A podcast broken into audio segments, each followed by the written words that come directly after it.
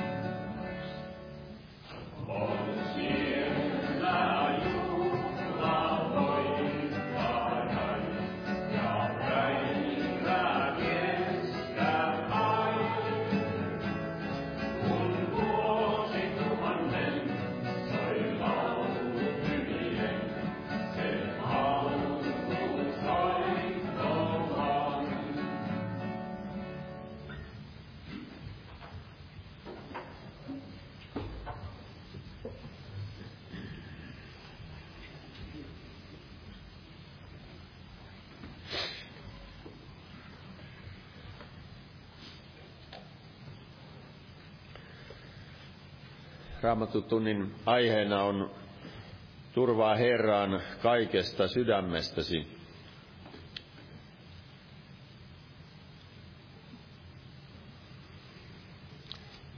Täällä Filippiläiskirjeessä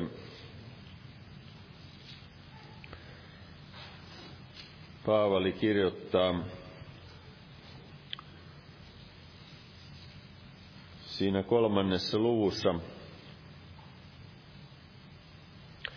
jakeessa kolme.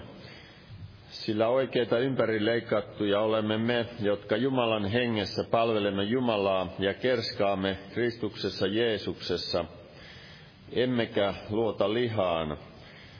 Vaikka minulla on mihin luottaa lihassakin, jos kuka muu luulee voivansa luottaa lihaan, niin voin vielä enemmän minä. Paavali sanoo tällä tavalla.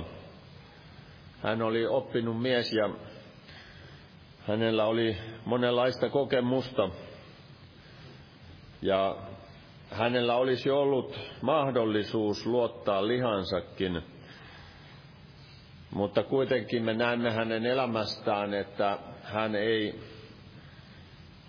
luottanut itseensä eikä turvannut itseensä, vaan turvasi Herraan, Jeesukseen.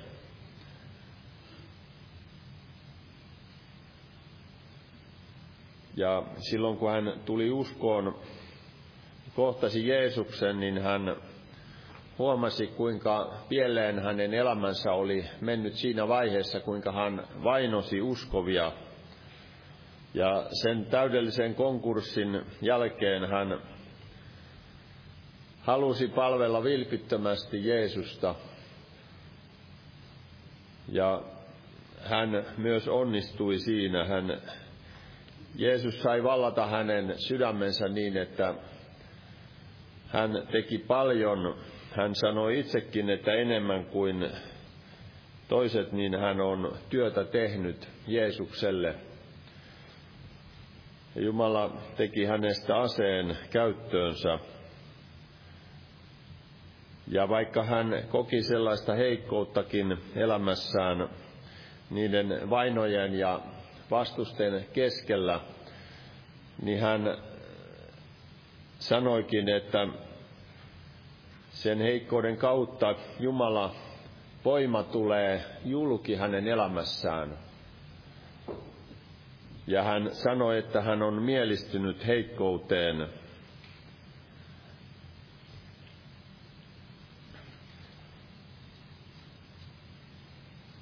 Täällä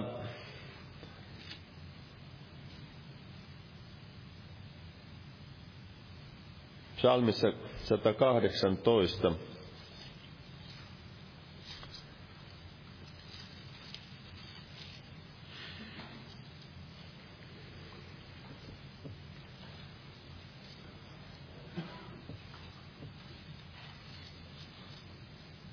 Siinä jakeessa viisi psalmin kirjoittaja sanoo, että ahdistuksissani minä huusin Herraa. Herra vastasi minulle ja asetti minut avaraan paikkaan. Herra on minun puolellani, en minä pelkää, mitä voivat ihmiset minulle tehdä. Herra on minun puolellani ja auttaa minua ja minä saan ilolla katsella vihamiehiäni. Parempi on luottaa Herraan kuin turvata ihmisiin. Parempi on luottaa Herraan kuin turvata ruhtinaihin. Ja näin meilläkin on parempi luottaa ja turvata Herraan kuin mihinkään muuhun.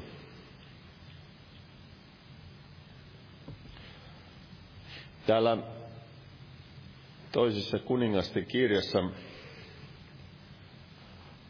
me näemme, kuinka raamatussa on monia esimerkkejä henkilöistä, jotka ovat turvanneet Herraan, mutta on myös toisenlaisiakin esimerkkejä.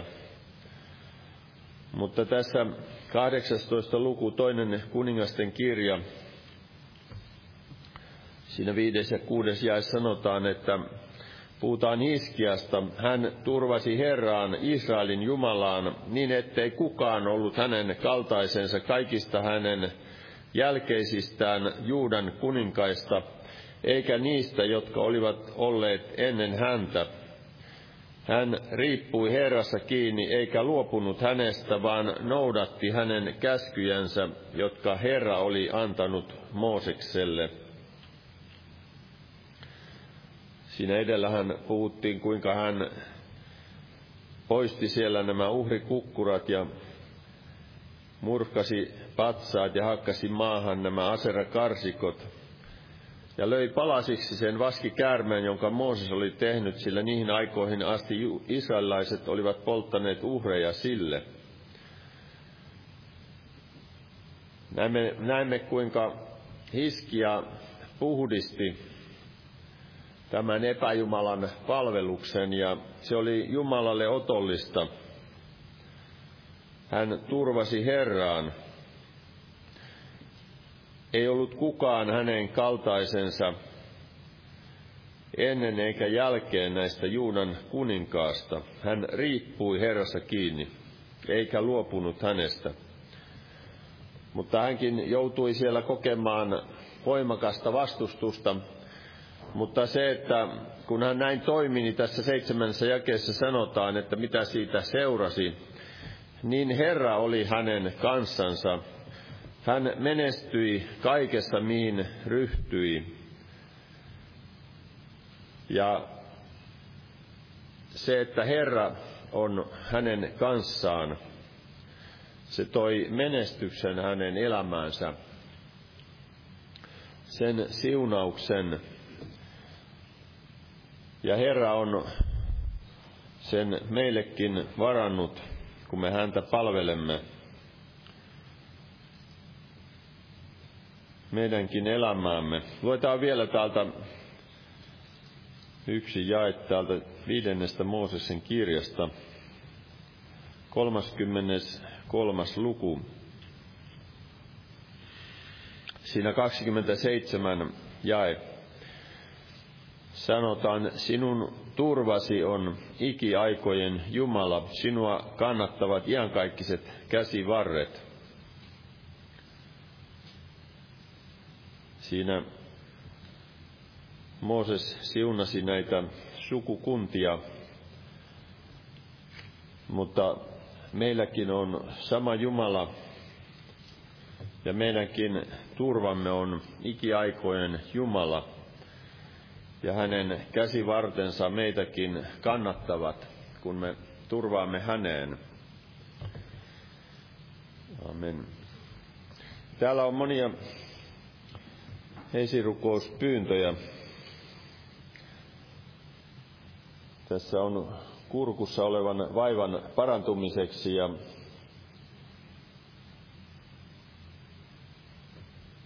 tässä on tällaisia ulkolaisia nimiä. He pyytävät rukousta taloudellisten asioiden puolesta ja kahden henkilön pelastumisen puolesta. Täällä on myös naapurin pelastumisen puolesta. Hänellä on syöpä, jota ei enää hoideta. Sisaren puolesta, että Herra auttaisi kaikista vaikeuksista voittoon. Ja täällä on monia muita. Muistetaan näitä ja noustaan yhteiseen alkurukoukseen.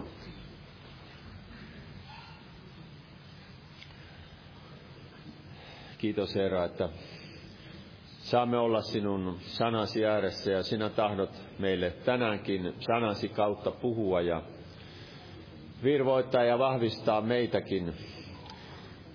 Kiitos Herra kaikesta, mitä sinun armostasi, jota sinä olet meille osoittanut ja Kiitos, että sinä olet voimallinen, Herra, auttamaan ja johdattamaan meitä eteenpäin ja auttamaan kaikissa vaikeuksissa ja taisteluissa, Herra, ja siunaa meitä yksilöinä ja koko seurakuntana, Herra. Auta niitä, Herra, jotka ovat, kokevat taistelua elämässään, Herra, ja Herra, sinä olet voimallinen johdattamaan ja sinä olet voimallinen avaamaan jokaisen meidän elämässä, Herra sinun tahtoasi niin, että me ymmärrämme, Herra, mihin sinä tahdot meitä johdattaa.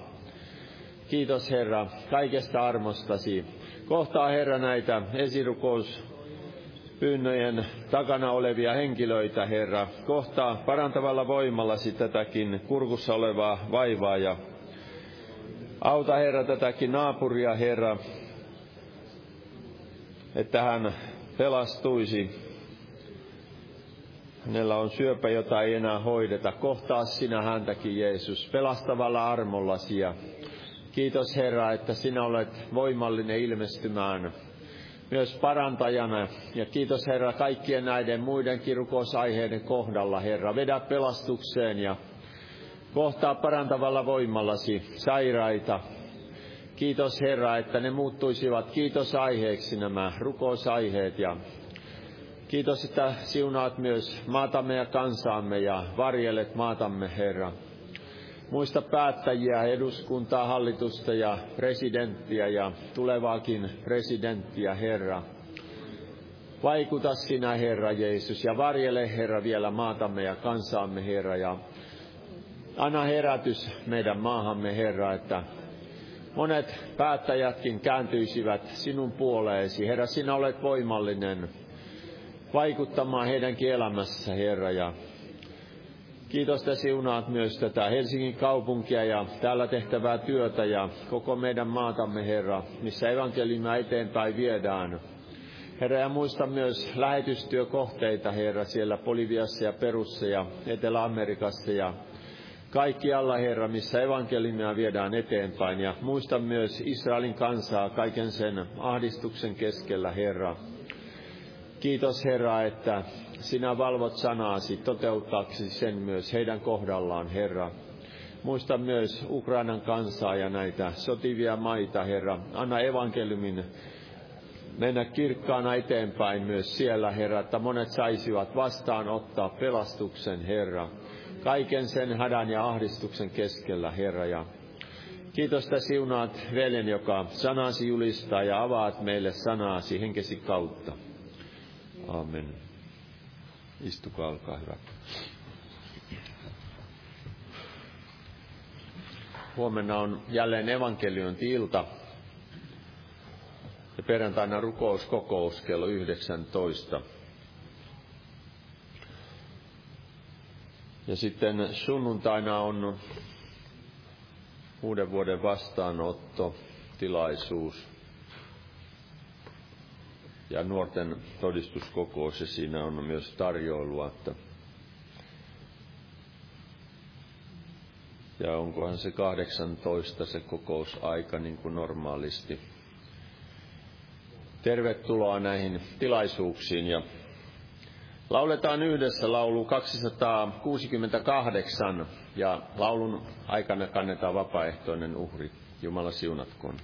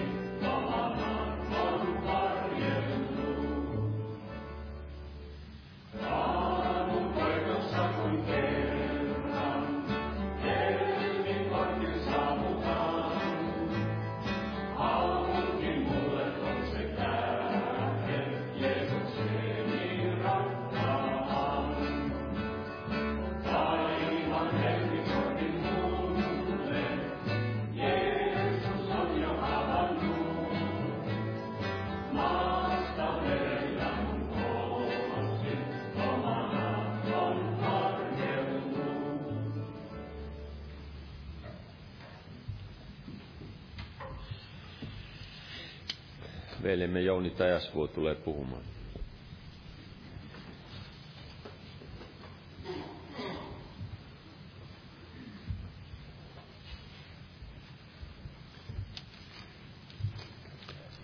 Jumalan, Jumalan rauhaa jokaiselle. Eli tämmöinen aihe oli, kun turvaa Herraan kaikesta sydämestäsi ja ja jotakin siihen liittyvää. Ja nyt on tämän vuoden viimeinen raamattu tunti meillä täällä ja monasti ja näin loppuvuonna aina ihmiset katsovat tulevaisuuteen ja katsovat myöskin siihen menneeseen vuoteen ja itselläni ei mitään kristallipalloa eikä muutakaan osaa povata, niin mutta sen tiedä, että raamatussa on ainakin suuntaviitat hyvin selkeitä yhtä lailla tulevaisuuteen, kun myöskin voimme katsoa näitä muinaisiakin polkuja täältä ja sitten aina peilata sitä omaa elämäämme näihin, näihin kohtiin aina tutkimalla, näitä kohtia katsomalla. Eli turvaa Herraa kaikesta sydämestä. Ja siellä löytyy tämä, tämä sananlaskussa tämä kohta, sanalaskujen luku kolmas luku.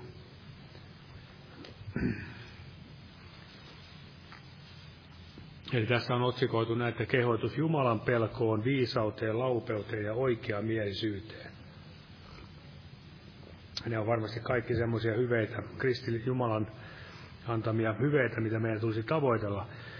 Ja tässä viidennessä jakeessa on näitä turvaa Herran kaikesta sydämestäsi, äläkä nojaudu omaan ymmärrykseesi.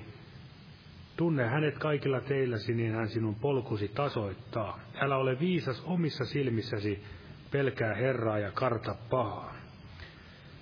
Eli turvaaminen, luottaminen Herraan, niin kuin muistaakseni tämä Assyrin hovi, kuninkaan hoviherra, niin kysyy sieltä Hiskialta, että mikä on tuo luottamus, joka sinulla on. Kun Hiskia luotti Herraa Jumalansa ja Jumala antoi hänelle tämän avun. Ja tässä todella sanotaan, että älä nojaudu omaan ymmärrä, ymmärrykseesi, älä ole viisas omissa silmissäsi. Sillä raamatun mukaan ei ole ketään viisa, muuta viisasta kuin Jumala yksin. Se on hyvin vähäistä se meidän viisautemme, hänen viisautensa verrattuna.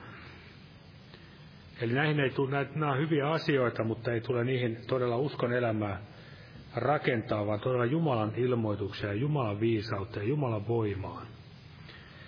Siellä muun muassa sananlaskussa sanotaan toisessa kohdassa täällä 28. luku, sananlaskujen 28. luku ja siinä tämä ja 26.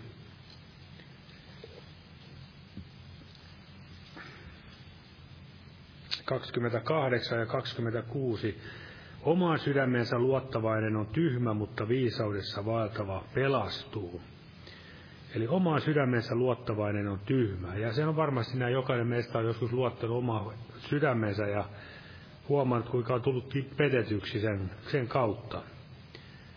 Eli tämä tunnemaailma ja kaikki ne ruusuiset haavekuvat ja kaikki, mitä sinne aina aika ajoin pesiytyy, niin ne monasti osoittautuvat sitten aivan tyhjiksi. Eli viisaudessa vaeltava pelastuu ja oman sydämensä luottavainen on tyhmä. Ja Raamattu sanoo, että tämä todella tämä ihmisen sydän on paha, petollinen, pahan ilkinen. Eli se pettää meidät itsemmekin. Ja saa aikaa monta, monta turhaa semmoista murhetta ja sivupolkua tässä elämässä. Mutta todella siksi meitä kehotetaan nimenomaan turvaamaan Herraa ja oppia luottamaan häneen, koska hän ei koskaan johdata meitä mihinkään vääryyteen, ei mihinkään kavaluuteen tai viekkauteen, vaan hän todella aina kuljettaa meitä sitä suoraa tietä. Hänen henkensä ja sanansa viitoittamaa te- tietänsä. Ja siellä todella muistan, muistamme siellä, kun aikakirjassakin sanottiin tälle kuninkaalle, että Herran silmät tarkkaavat kaikkea maata, että hän auttaa, voimakkaasti auttaisi niitä, jotka ovat ehyellä sydämellä hänelle antautuneet. Eli Jumala on luvannut sanassansa voimallisesti auttaa meitä, jos me näin ehyesti hänelle olemme antautuneet. Ja täällä voidaan lukea myös psalmissa 125, psalmi 125, Täällä puhutaan tällaisia asioita tässä. Tämä ensimmäinen jae sanoo näin, että ja otsikoitu, että Herra suojelee kansansa. Jotka Herraa turvaavat ovat kuin Sionin vuori, se ei horju, vaan pysyy iankaikkisesti. Eli Sionin vuori ei horju, vaan se pysyy iankaikkisesti. Sinne tulee tämä tuhat, tuhannen vuoden, tuhatvuotinen valtakunnan pääkaupunki ja se Jeesuksen, Kristuksen valta istuu tälle Sionin vuorelle. Näinhän me raamatusta sen ymmärrämme. Ja todella Jumalakaan ei, jos me hänen turvaamme, niin me olemme hyvin vahvoissa käsissä. Hän on kallio, täydelliset ovat hänen tekonsa, uskollinen Jumala ilman vääryyttä, vanhuskas ja vakaa on. Ja meitä kannattavat iankaikiset käsivarret. Ja psalmissa 121 siinä monasti samalla aukeama, sama aukeama saattaa olla, jos on sama raamattu kuin minulla. Niin tässä sanotaan psalmista 21, minä nostan silmäni vuoria kohti, mistä tulee minulle apu. Eli siellä varmasti vuoret antoivat siellä apua ahdistetun kansan keskelle. Sieltä he löysivät niitä piilopaikkoja ja semmoinen hieno lauluhan on kuin turva kuin lintunen vuoreen. Eli sieltä me löydämme ja Herra on meidän vahva, vahva vuoremme ja linnamme, apumme. Ja tässä jatketaan, että apu minulle tulee Herralta, joka on tehnyt taivaan ja maan. Eli Jumala on se meidän todellinen linnoituksemme, turvamme, vuorilinnamme. Ja hän nimenomaan sanassa kehottaa meitä avuksen huutamaan häntä, niin hän tahtoo meitä auttaa. Ja tämä on hyvä psalmi kaiken, kaiken kaikkiaan, mutta en tätä kaikkea tässä nyt lue. Ja vielä psalmissa 124, niin tässä sanotaan näin. Psalmi 124 siitä ihan alusta, ellei Herra olisi meidän kanssamme, näin sanokoon Israel, ellei Herra olisi meidän kanssamme, kun ihmiset nousevat meitä vastaan, niin he meidät elävältä nielisivät, kun heidän vihansa syttyy meitä vastaan. ja tämä on varmasti monelle meille nyt ihan tuttu niin ihan lähi, lähihistoriassa tämän vuoden puolella, kun me muistamme, mitä tapahtui silloin lokakuun seitsemäs päivä ja siitä eteenpäin tämä valtavat tapahtumat, mitä on ta- siellä ollut ja se, miten ihmiset ovat reagoineet sokeat ihmiset ovat tähän asiaan reagoineet, niin valtava viha on noussut juutalaisia Israelin kansaa kohtaan. Ja sekin on kuitenkin semmoinen asia, mitä me emme voi millään tavalla niin kuin tyhjäksi tehdä. Ei ole mitään semmoista keinoa tähän asiaan, oikeastaan kun se on raamattuun näin ilmoitettu. Totta kai me rukoilemme, siunaamme heitä ja rukoilemme ennen kaikkea heidän pelastustansa, mutta Tämä on sellainen asia, mikä meitäkin saattaa monasti ahdistaa ja masentaa, kun me näemme näin käyvän. Mutta kuitenkin, jos me mietimme viimekin toisen maailmansodan ajan näitä tapahtumia, kuinka kuusi miljoonaa juutalaista tapettiin, murhattiin, niin siinä kuitenkin Jumala vietti sen viimeisen korre, kun siitä kaiken kaikkiaan oli seurauksena se, että syntyi tämä valtio nimeltä Israel – ja varmasti tässä kaikessa vihan kautta, niin kuin siellä toisessa psalmin kohdassa sanotaan näin, että ihmisten viha koituu sinulle ylistykseksi. Eli Jumala kantaa tämmöisen ihmisten vihankin omaksi kunniakseen ja ylistyksekseen. Eli saamme luottaa tässäkin asiassa, että Jumala kuitenkin aina vetää sen pidemmän korren. Näyttää sitten miltä näyttää.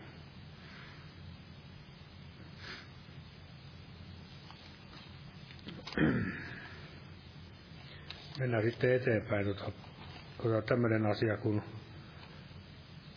Jeremia kirja 29. Tämä on semmoinen hyvä, hyvä lohdutus ja rohkaisu monasti. Itsekin olen lukenut tätä kohtaa ja varmasti täältäkin on monasti ottanut tämän saman kohdan. Eli siellä oli hyvin vaikeat ajat Israelin tai Juudan kansalla. Pakkosiirtolaisuus oli käynnissä heillä. Ja tämä 29 ja, ja 11 sanoo tällä tavalla, eli Jumalan ajatuksia tässä puhutaan, ei Jeremian ajatuksia. Sillä minä tunnen ajatukseni, jotka minulla on teitä kohtaan, sanoo Herra. Rauhan eikä turmion ajatukset. Minä annan teille tulevaisuuden ja toivon. Eli Jumalalla on hyvä tahto ihmisiä kohtaan, niin kuin me muistamme siellä Betlehemissäkin nämä enkelit sanoivat sinne paimenille, ja se on todella ihmeellistä, että Jumala meitäkin kohtaan hyvä tahto, vaikka joskus kun me joudumme semmoiseen pyöritykseen niin, ja monennäköiseen koettelemukseen, niin niissä helposti saattaa ihminen ajatella, että onkohan se nyt näin, että Jumala on jo minut hyljännyt. Mutta ei, ei näin. Jumala ei meitä varmasti hylkää, jos me hänessä tahdomme riippua. Se on aina hyvä muistaa. Me riipumme hänessä. Se on niin kuin ihan semmoinen vihoviimeinen konsti, mitä me voimme tehdä ikään kuin, että me epätoivoisesti tartumme häneen kiinni. Hän pitää kyllä varmasti lujemman otteen meistä kuin me hänestä. Eli Jumala sanoi, että hänellä on rauhan eikä turmion ajatukset heitä kohtaan. Hän antaa tulevaisuuden ja toivon. Ja vielä tässä jää kymmenestä sanotaan näin, jää kymmeneltä samaa lukua. Vasta kun ne 70 Baabelin vuotta ovat täyttyneet, minä katson teidän puoleenne ja panen täytäntöön teitä kohtaan hyvän lupaukseni. Ja palautan teidät tähän paikkaan. Eli siinä kaikesta, kaikesta tässä oli Jumalan aikataulu 70 vuotta. Baabelin pakkosiirtolaisuus ja, ja en, en hirveän väärin ole laskenut, niin on 70 vuotta oli tämä ensimmäisen temppelin ja hävityksen ja sitten tämä toisen temppelin rakennus tai sen vihkimisen välillä. Saattaa olla, että muistan väärin, mutta näin se saattaa myöskin olla, että ihmeesti Jumala tietää tarkalleen nämä ajat ja hetket. Eli vihollisellekin on tarkoitettu määrätty ne tietyt ajat ja hetket ja rajat, mitä yli se saa, ei saa mennä. Eikä myöskään tätä aikaa tule pitkitettyä ahdistuksen ja vaikeuksien aikaa meidänkään elämässä, vaan Jumala on aina valmistanut ulos pääsyn näistä kaikista. Ja se, mikä tässä myös puuttelee, on tämä Daniel, kun hän oli siellä pakkosiirtolaisuudessa. Voidaan lukea tämä kohta vielä tästä tähän liittyen, niin Danielin kirja yhdeksäs luku. Danielin kirja yhdeksäs luku. Eli tässä tästä voidaan lukea vaikka toisesta jakeesta, eli Daniel 9 ja 2. Hänen ensimmäisenä, eli siis Ahasveroksen ensimmäisenä hallitusvuotena minä Daniel kirjoituksista huomasin vuosien luvun, josta Herran sana oli tullut profeetta Jeremialle, että Jerusalem oli oleva rauniona 70 vuotta. Ja minä käänsin kasvoni Herran Jumalan puolen hartaassa rukouksessa ja anomisessa, paastossa, säkissä ja tuhassa. Eli mielenkiintoista on, että Jumala palkitsee ne, jotka häntä etsivät. Ja se, että me tutkimme Jumalan sanaa, jos tutkit ja jos me tutkimme Jumalan sanaa, niin Jumala aina palkitsee hän kirkastaa nämä kirjoitukset. Eli Daniel, mä en tiedä, oliko hän ensimmäistä kertaa, kun hän luki tätä Jeremia vai kuinka, mutta joka tapauksessa niin Jumala ikään kuin nosti tämän totuuden täällä, kirkasti tämän hänelle. Ja myöskin siellä Jeremiallekin Jumala siellä sanoi, että huuda minua avuksesi, niin minä ilmoitan sinulle suuria ja salattuja asioita. Eli näin Jumala voi meillekin näitä tulevaisiakin pyhän henkensä kautta ilmoittaa, jos me näin ahkerasti tutkimme hänen sanansa. Ja Jeesushan siellä sanoi, että pyhä henki, hän opettaa neuvoa teitä ja myöskin tulevaista teille julistaa. Ja sen takia on tärkeää, että mekin rukoilemme, että Herra antaa semmoista profeetallista ymmärrystä näihin, näihin kirjoituksiin nähden, että niistä Jumala meille saa ammentaa ja puhua.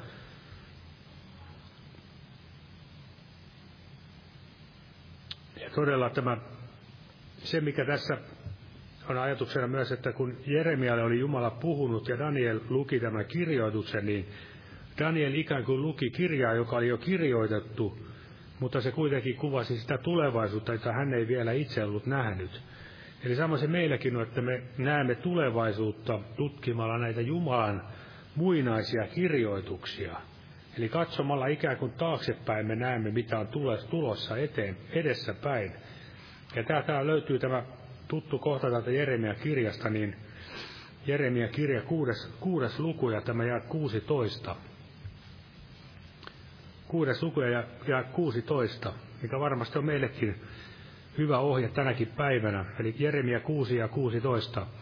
Näin on Herra sanonut, astukaa teille ja katsokaa ja kysykää muinaisia polkuja.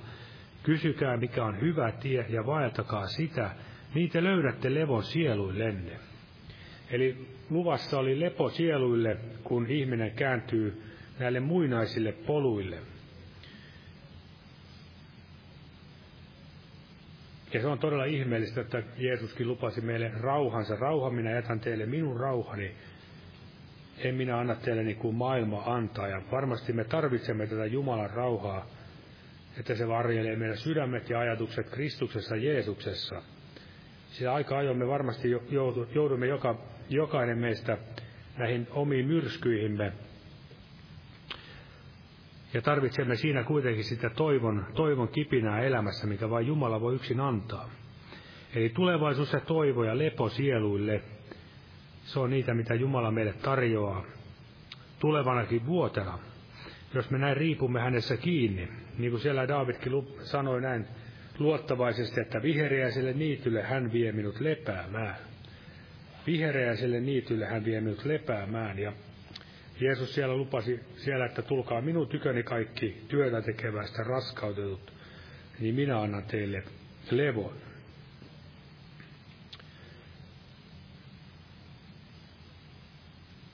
Ja myöskin siellä jälleen tämä Paimen psalmiin viitaten, niin siellä todella David luottavaisesti myös sanoi, että hän virvoittaa minun sieluni. Hän ohjaa minut oikealle tielle nimensä tähden. Eli jälleen tämä ajatus Jumalan, Jumalalla on vain se todellinen virvoitus meidän sieluumme, kaikkiin lääke, lääke meidän tuskiimme ja kaikkea, mitä vaan voi olla. Ja mennään sitten tähän armoon, armon puoleen vielä tässä katsotaan, koska olemme armosta pelastuneita ja armossa meitä kehotetaan myös pysymään ja vahvistumaan, niin siitäkin löytyy paljon semmoisia hyviä kohtia täältä raamatusta. Täältä valitusvirsistä luetaan. Eli pysytään vähän tämmöisessä Jeremian, Jeremian kirjoituksissa ja hänkin sai todella kaikista niistä vaikeuksista huolimatta, hän sai kokea paljon sitä Jumalan lohdutusta. Ja Paavalikin sanoi, että hänellä oli runsaasti niitä ahdistuksia, mutta ylenpaltisesti oli sitä lohdutustakin elämässään. Ja täällä valitusvirret kolmas luku, niin siinä 22 jae. Sanotaan näin, valitusvirret kolmas luku ja 22. Herran armoa on, ettemme ole aivan hävinneet, sillä hänen laupeutensa ei ole loppunut, se on joka aamu uusi, ja suuri on hänen uskollisuutensa. Siellä oli todella vaikea aika Jerusalemissa, Juudan maassa, siellä oli varmasti pieni, pieni jäännös jäänyt jäljelle.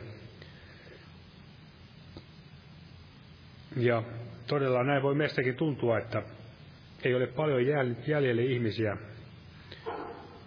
Mutta kuitenkin siellä raamatussa monesti Jumala sanoi, tai Jeesuskin sanoi siellä, että älä pelkää sinä piskuinen lauma. Ja myöskin siellä ilmestyskirjassa niin Jeesus puhui tälle Filadelfian seurakunnalle, että tosin on sinun voimasi vähäinen, mutta sinä et ole ottanut, tai olet ottanut vaarin minun sanastani. Eli pieny, pienyyttä ja vähän lukuisuutta ja vähän voimaisuutta voi olla, mutta jos me näin otamme Herrasta, Herran sanasta vaarin, niin Jumala aina on luvannut palkita sen. Ja todella tämä armo on suuri, suuri asia meidänkin elämässämme. Se vain voi vaikuttaa meissä uskoa ja rakkautta. Ei mitkään uuden vuoden lupaukset, ei ne vaikuta mitään uskoa ja rakkautta, vaikka kuinka näin toivoisimmekin.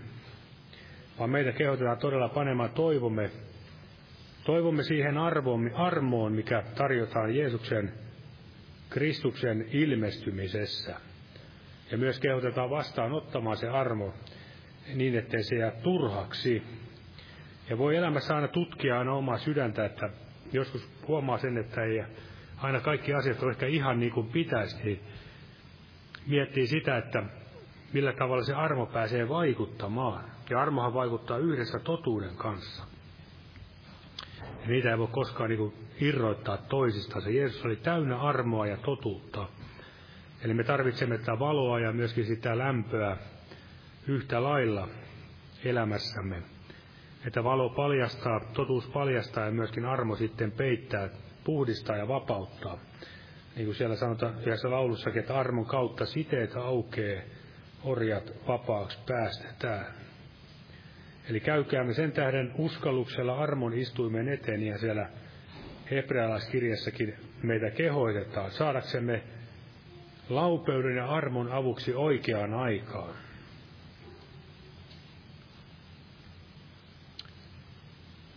Siellä me muistamme erään henkilön täältä apostolien teosta Barnabas, joka oli iloitsi siitä, kun hän näki sen armon siellä se, Antiokian seurakunnassa, niin sitäkin voitaisiin ehkä lukea ihan, ihan muutama, muutama kohta täältä apostolien teot 11 luku.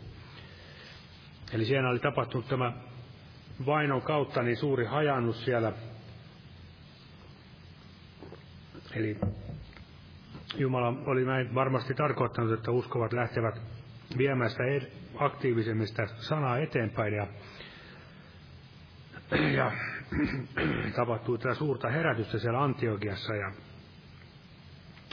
tässä nähdään, mitä Jumalan armo vaikutti siellä sanansa kautta, niin tämä 11 lukuja siinä tämä jää 21. Ja Herran käsi oli heidän kanssansa, ja suuri oli se joukko, joka uskoi ja kääntyi Herran puoleen. Eli puhutaan, että Herran käsivarsi oli heidän kanssansa. Kuka uskoo meidän saarnamme, kenelle Herran käsivarsi ilmoitetaan. Eli Herran käsivarsi on minun mielestäni vähän niin kuin symbo, tai synonyymi Jeesukselle. Hän on se Jumalan oikea käsi, niin kuin me ihmisistäkin saatamme käyttää semmoista ilmaisua. Ja silloin kun Jumala on meidän kanssamme, niin kuka voi olla meitä vastaan? Ja sanoma heistä tuli Jerusalemiin seurakunnan korviin ja he lähettivät Barnabaan Antiokiaan. Ja kun hän saapui sinne ja näki Jumalan armon, niin hän iloitsi ja kehoitti kaikkia vakaalla sydämellä pysymään Herrassa. Sillä hän oli hyvä mies ja täynnä pyhää henkeä ja uskoa, ja Herralle lisääntyi paljon kansaa. Eli hän oli hyvä mies täynnä uskoa, hän iloitsi Jumalan armosta. Hän ei ajatellut varmasti, että, että mitä hän tuokin nyt tuossa yrittää olla. Mutta varmasti näki sen, että Jumala todella armo on tarkoitettu kaikille ihmisille pelastukseksi, ei ikään kokoon tai rotuun katsomatta, niin kaikille se kuuluu. Että saako meillekin Jumala tätä enemmän enemmän vaikuttaa, että kun me näemme paljon tässäkin maassa näitä maahan tulijoita, niin näkisimme heidät, heidätkin kuitenkin kallisarvoisina Kristuksessa. Että Jumala heitäkin saisi vielä pelastaa suuri joukoin. Ja tästä armosta vielä, niin luetaan ihan tässä samassa kirjassa apostolien tekoa, niin Paavalin puhe näille Efeson vanhimmille apostolit teot 20 ja siinä jää 32. 32, eli 20 ja 32. Hän kehotti sitä aikaisemmin heitä valvomaan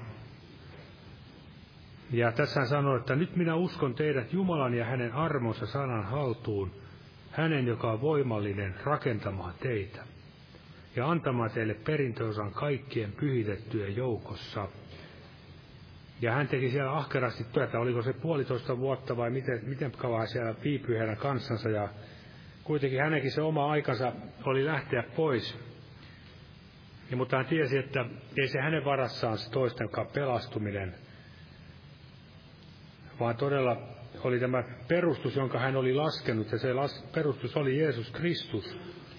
Ja sille kun me rakennamme, niin Jumala on myöskin voimallinen pitämään meidät pystyssä ja viemään näin perille asti. Ja, Paavali itse puhui tästä armosta, että kuinka se vaikutti hänen elämässään voimallisesti.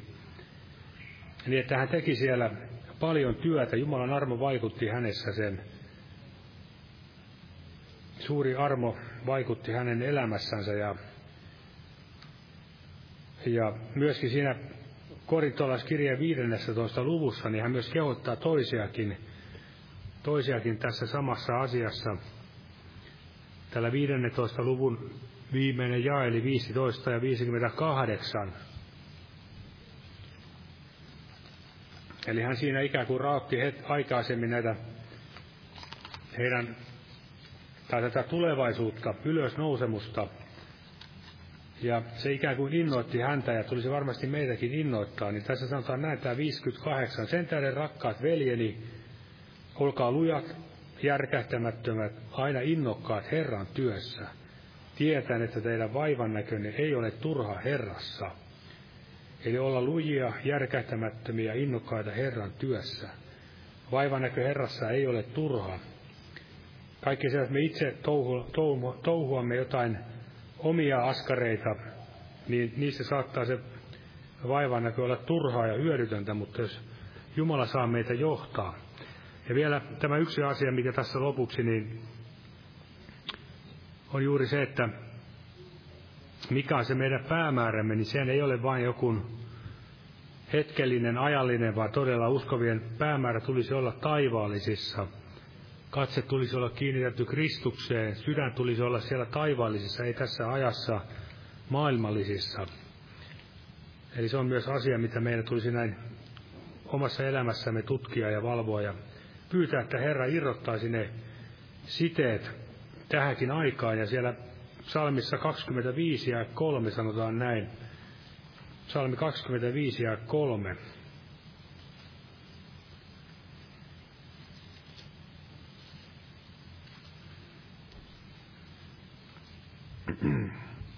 25 ja 3. Ei yksikään, joka sinua odottaa, joudu häpeään. Häpeään joutuvat ne, jotka ovat syyttä uskottomat. Jumala on uskollinen ja kun hän täyttää meidät pyhällä hengellänsä, niin mekin saamme sitä uskon henkeä itseemme. Eli ihminen voi olla uskoton, jos hän on täynnä uskoa. Ja jos hän on uskoton, niin tuskin hänellä silloin on sitä uskoa ollenkaan. Ja todella ei yksikään, joka Herra odottaa, joudu häpeään. Ja Raamattua puhuu vielä, tässä otan lopuksi tämän kohdan täältä Tiituksen kirjeestä, toinen luku. Tiitus 2.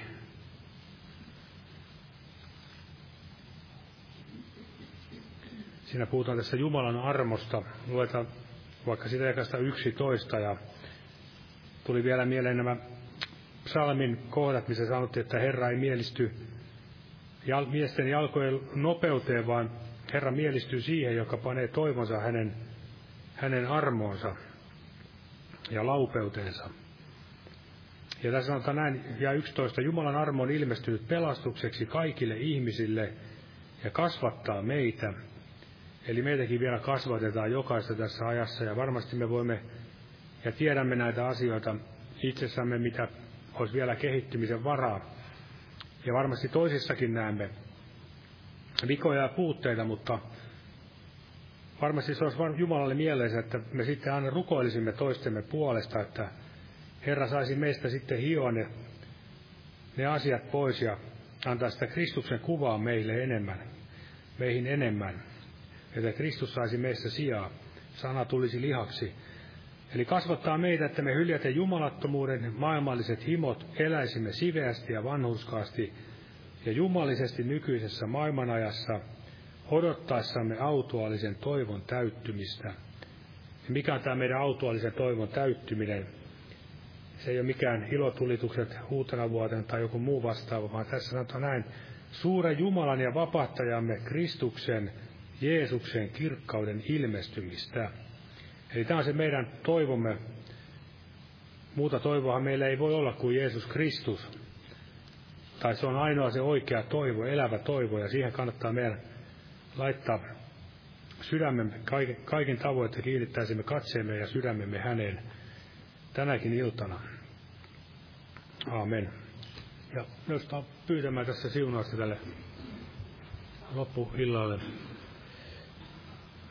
Kiitos Herra Jeesus, näet saimme olla tässä sinun sanojesi ääressä ja vaikuta meissä todella uskoa ja rakkautta sanasi henkesi kautta ja armon rukouksen henkeä ja halua kääntyä kaikesta sydämestä sinun puoleesi, Herra, ja kasvaa sinun tuntemisen kautta ja kirkasta meille sanasi, avaa meille sanasi, Herra, tänäkin iltana ja ohjaa meitäkin oikealle tielle nimelle, nimesi tähden ja virvoittavien vetten äärelle, Herra Jeesus, että saisimme kokea sitä sieluvirvoitusta, hengen uudistusta ja sieluvirvoitusta, hengen virvoitusta ja myöskin sitä, että valtaisimme sinun pelossa, Herra, että todella sinun siunaus ja käsivartesi saisi olla meidän kanssamme myös tässä ajassa, tässä lopun ajassa, ja muista myös omaa kansasi Israelia ja lähetystyötä kaikkialla, Herra Jeesus, missä tehdään sinun tahtosi mukaan, ja siunaa tätä meidänkin maatamme vielä, ja meidänkin seurakuntaa täällä, meitä uskovia täällä ja Helsingissä, ja auta, että todella vielä saisimme nähdä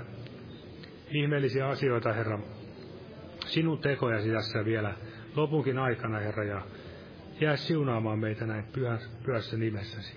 Amen. Olkaa hyvä ja istukaa.